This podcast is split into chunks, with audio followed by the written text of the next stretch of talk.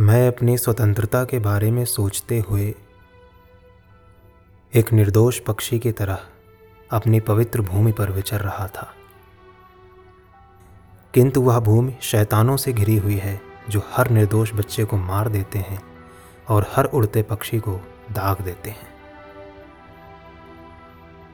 मेरे शिथिल शरीर से होकर भयावह वर्षा की तरह बीस बुलेट गुजरी।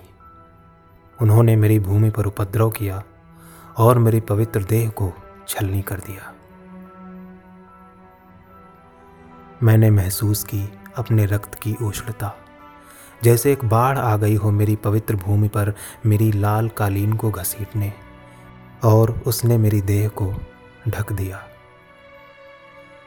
मैंने देखे अपने बगीचे में हर तरफ़ लाल गुलाब, देखी रंगीन तितलियाँ जो मेरे अपराधी शव पर उड़ रही थीं।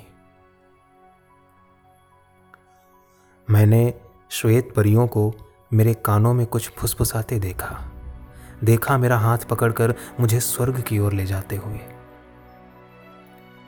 बीस बुलेट ने मेरी आत्मा को मार दिया।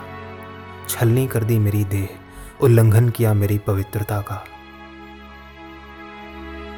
काफ़ी हैं बीस बुलेट चर्च की घंटियाँ बजाने के लिए। मीनारों द्वारा मानवता का अंत घोषित कर देने के लिए काफ़ी हैं ये। बीस बुलेट।